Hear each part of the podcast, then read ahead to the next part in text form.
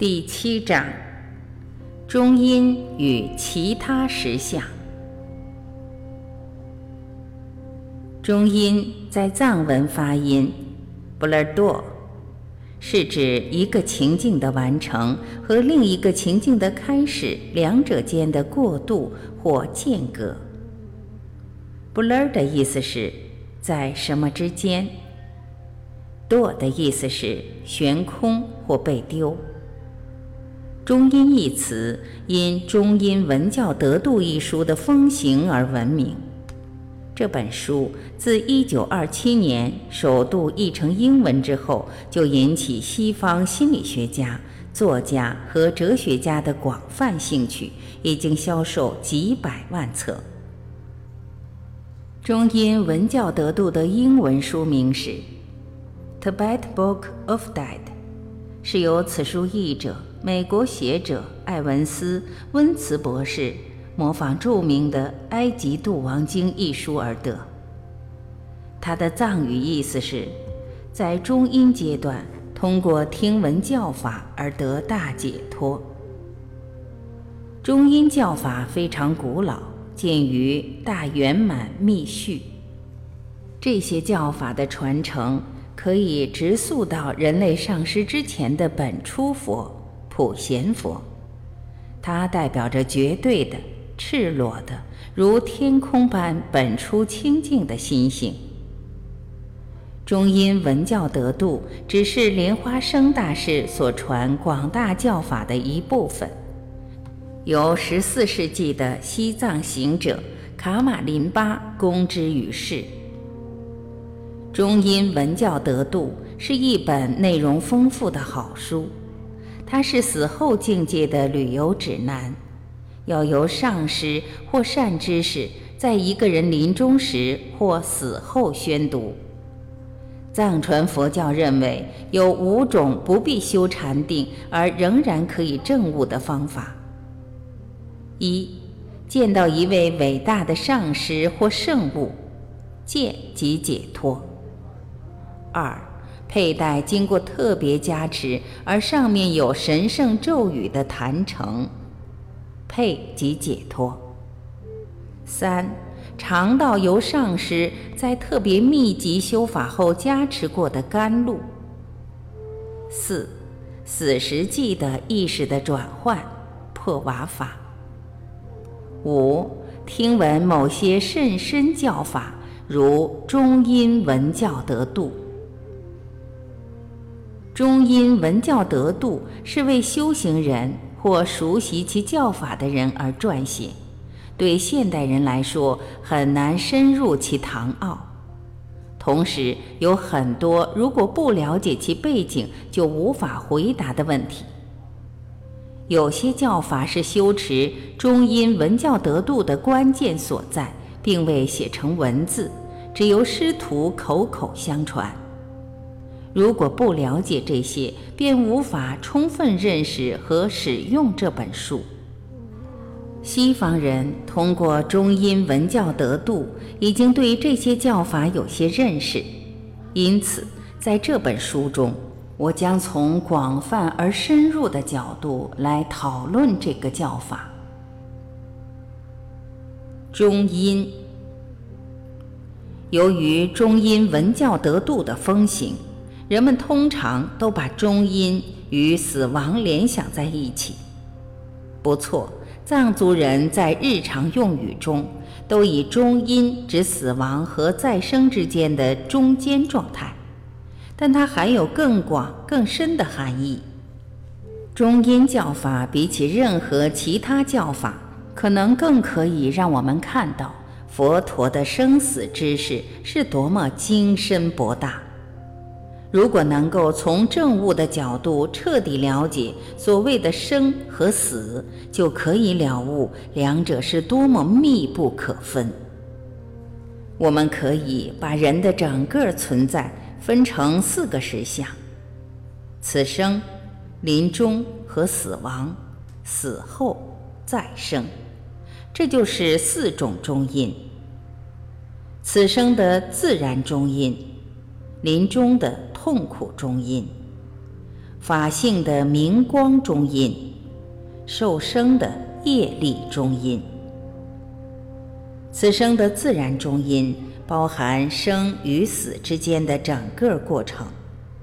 以我们目前的了解，这个时段似乎不只是中阴过渡期而已。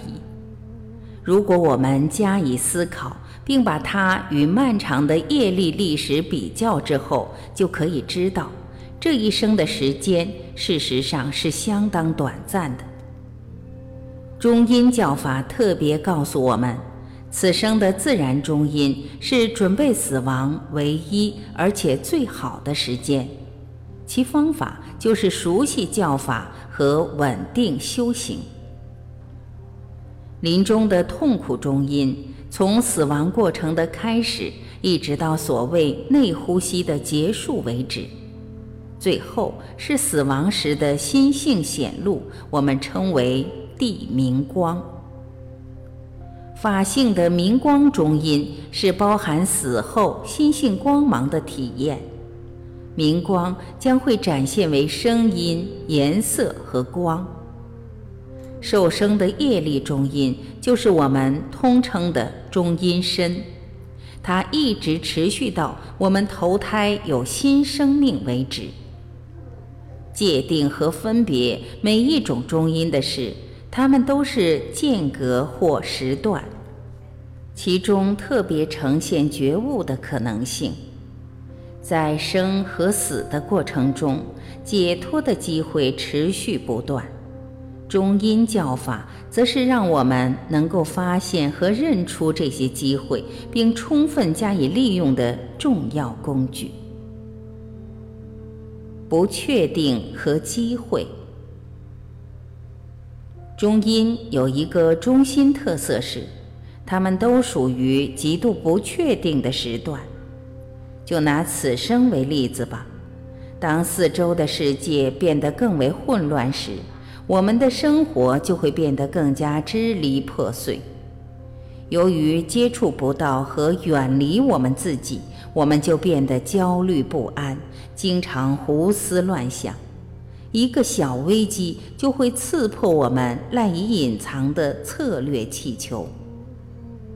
一个痛苦的时刻就可以告诉我们，一切都是那么不确定和变动不居。生活在现代世界，就是生活在明显的中阴界。你不必等到过世才会惊艳到中阴。目前已经弥漫一切事物的不确定性，在我们死后会变得更加严重，更加强烈。诸上师告诉我们，死后的清明或混乱要乘上7倍。任何人只要诚实地看看生命，就可以发现我们经常生活在悬疑而模糊的状态中。我们的心总是在混乱和清明之间进出出。如果我们一直处于混乱之中，那至少也算是某种清楚。让我们真正对生命感到疑惑的是，虽然混乱，有时候却又十分清明，这就显示出中阴的意义。处于清明和混乱，困惑和智慧，确定和不确定，明智和疯狂之间的一种持续的令人气馁的摇摆不安。就像我们此刻，智慧和混乱在心中同时升起，就是所谓的巨蟹。这表示我们经常面临2选1的状态，而一切都取决于我们如何选择。这种持续的不确定状态也许会让一切变得丧气而了无希望，但如果深入一层去看，你将发现它的本质就是会产生间隔。在这空间有很多转化的机会正在不断出现，如果它们能够被看到和把握的话。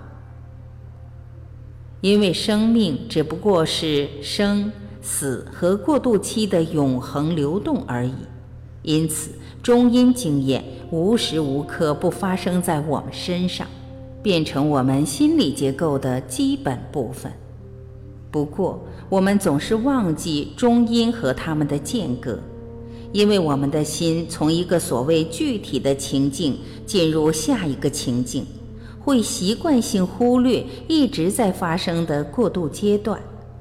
事实上，诚如中阴教法所说，我们每一个时刻的经验都是中阴，因为每一个思想和每一种情绪都是从心性中产生，有回归心性。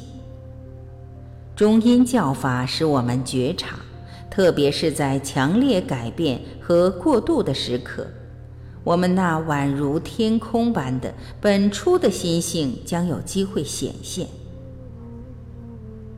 让我告诉你一个例子，请想象有一天你下班后回家，发现家门被撬开，铰链空悬，走进屋内，发现你的财产全都不见，你家遭窃了，你整个人僵住，目瞪口呆。失望之余，你疯狂地想，到底失去了哪些东西？然后你那颗狂乱激动的心被吓住，思绪消失了。有一段突然深沉的寂静，几乎是一种快乐的经验。再也不挣扎，再也不努力，因为这些都无济于事。现在你只好放弃，别无选择。前一刻你丧失了珍贵的东西，下一刻却发现你的心安住在深度的宁静状态中。当这种经验发生时，不要立刻寻找答案，你应该在那个宁静的状态中停一会儿，让它成为一个间隔。如果你确实安住在那个间隔中，往内心关照，你将瞥见正悟心的不死性质。如果在此生，我们对这种间隔和过渡提供的转化机会更敏感，更警觉，就能对死亡时将发生的更强大、更不易控制的状况做更好的准备。这是非常重要的。中阴教法告诉我们，心在某些时刻比平常来得自由，在某些时刻来得更有力，在某些时刻会有很强大的业力可以转化和改变。而其中最殊胜的便是死亡的时刻，因为那时肉体被抛弃了，我们有最大的解脱机会。不管修行功夫有多好，我们还是受限于肉体和它的业。但在死亡时，我们从肉体中获得解脱，就有非常好的机会去实现修行和生活目标。即使是一位已得最高正悟的上师，也是在圆寂时才有究竟解脱，这称为般涅槃。这就是为什么在西藏传统里，我们并不庆祝上师的生日，只庆祝他们的圆寂，最终正悟的时刻。我在西藏的孩提时代及成长岁月中，听过许多故事，描述大修行者或表面看来很平凡的瑜伽士和俗人，死得令人惊讶而富有戏剧性。他们一定要等到最后那一刻才会展示正悟的功夫，体现教法的殊胜力量。中阴教法源自古老的大圆满密续，他提到有一只神话中的鸟，名叫金翅鸟，一出生就已经发育完成。这种影像象征我们的本性本来就是完美无瑕的。金翅鸟的后代在蛋里就已经羽毛丰满，但在出来之前并不会飞，一直要等到蛋壳破裂才能够一飞冲天。同样的道理，上师告诉我们，佛性被身体隐藏，一旦身体被舍弃了，佛性将大放光明。为什么在死亡时有如此多的机会？这是因为当时新的本性的明光会自然显现出来，既广大又壮丽。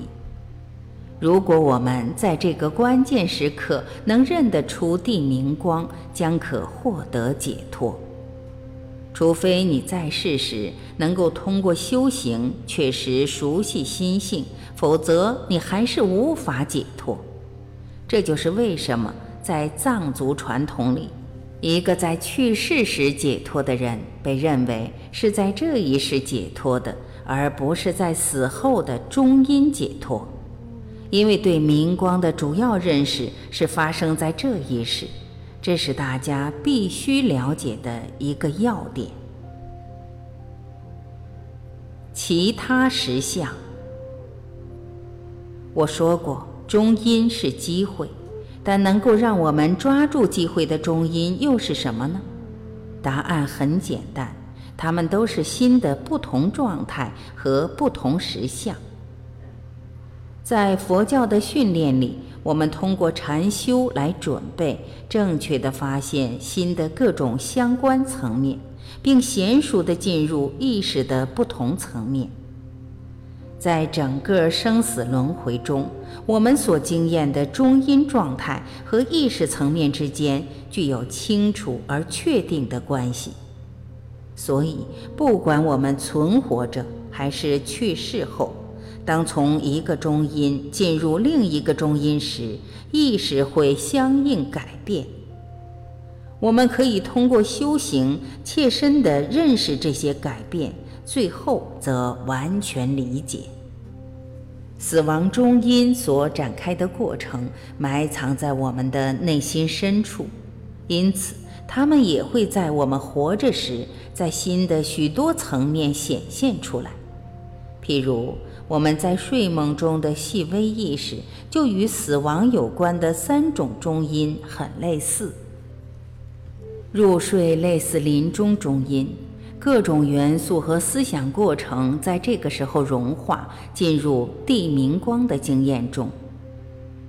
做梦类似受生中阴，在受生中阴阶段，你具有敏锐的觉察力，还有活动性很强的一生身，会通过各种经验。在梦中境界，我们也有类似的身，称为梦之身，会通过各种梦境的经验。在临终中阴和受生中阴之间，有一个很特别的明光境界，我称它为法性中阴。这是会发生在每个人身上的经验，但只有很少数人会注意到它，能够完全经验到它的人更是少之又少，因为只有修行老练的人才能认出它。这种法性中阴相对的等于入睡后做梦前的阶段。当然，比起睡梦的状态，死亡中阴是更为深沉的意识状态，也是力量更为强大的时刻。但它们在相对层面的微妙之处，相当于不同意识层面之间存在的连接及相似性。上师们常常利用这个特别的比较来显示，在中阴里要维持觉醒是多么困难。当我们熟睡后，有多少人能觉察到意识的改变呢？有多少人能觉察到入睡后做梦前的时刻呢？甚至当梦到我们正在做梦时，又有多少人能觉察呢？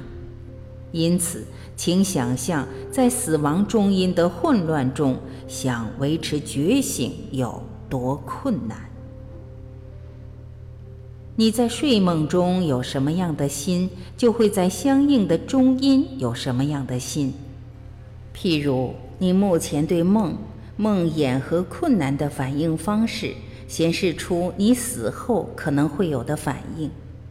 这就是为什么在为死亡而做的准备中，睡梦瑜伽会扮演如此重要的角色。一位真正的修行人该做的，就是不分昼夜，持续对心性觉察分明，因而直接使用睡梦的不同层面来认识和熟悉临终中阴和死后中阴即将发生的事。由此，我们发现还有其他2种中阴也被包含在这一世的自然中阴里：睡梦中阴和禅定中阴。禅定是白天的修行，睡梦瑜伽则是夜间的修行。在中阴文教德度所属的传统里，这2种中阴被加在上述4种中阴之上，形成6种中阴。生死都在他们的手掌中。每一种中阴都有其独特的教法和禅修方式，正确地针对那些实相和各个独特心的状态，因此为每一种中阴设计的修行和训练，能使我们充分利用这些机会以得解脱。了解中阴的要点是，只要遵行这些修行的训练，活着时是可能证悟到这些新的状态的。我们确实可以在此时此地经验到它们。西方人可能很难理解什么叫做完全认识心的各种层面，但这并不表示不可能。库努喇嘛是一位具格上师，来自印度北部的喜马拉雅山区。年轻时，他在喜马拉雅山南遇见一位喇嘛，喇嘛劝他前往西藏研究佛法，于是他前往藏东，跟随几位最伟大的上师，包括蒋杨钦哲，接受教法。库努喇嘛以他的梵文知识赢得众人的尊敬，也为他打开许多扇门。上师们都热心教他，希望他能够将这些教法带回印度弘传，因为他们在印度已几乎失传了。在旅居西藏期间，库努喇嘛就已经非常博学和有正量。最后，他回到印度，过着苦行僧的修行生活。当我的上师和我离开西藏到印度朝圣时，在贝纳里斯到处找他，发现他住在一座印度教的庙里。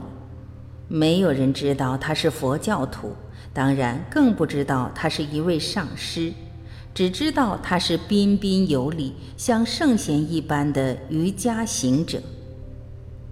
每当想到他时，我总是对自己说，意大利阿西西的圣弗朗西斯一定是这个样子。库努喇嘛获选在学校里教文法和梵文，很多知识渊博的喇嘛听他讲课，随他学习，都把他当作出色的语文老师。有一天，有人问他关于佛法的问题，发现他的答案非常深入，于是他们继续问问题，并且注意到不管他们问什么，他都知道答案。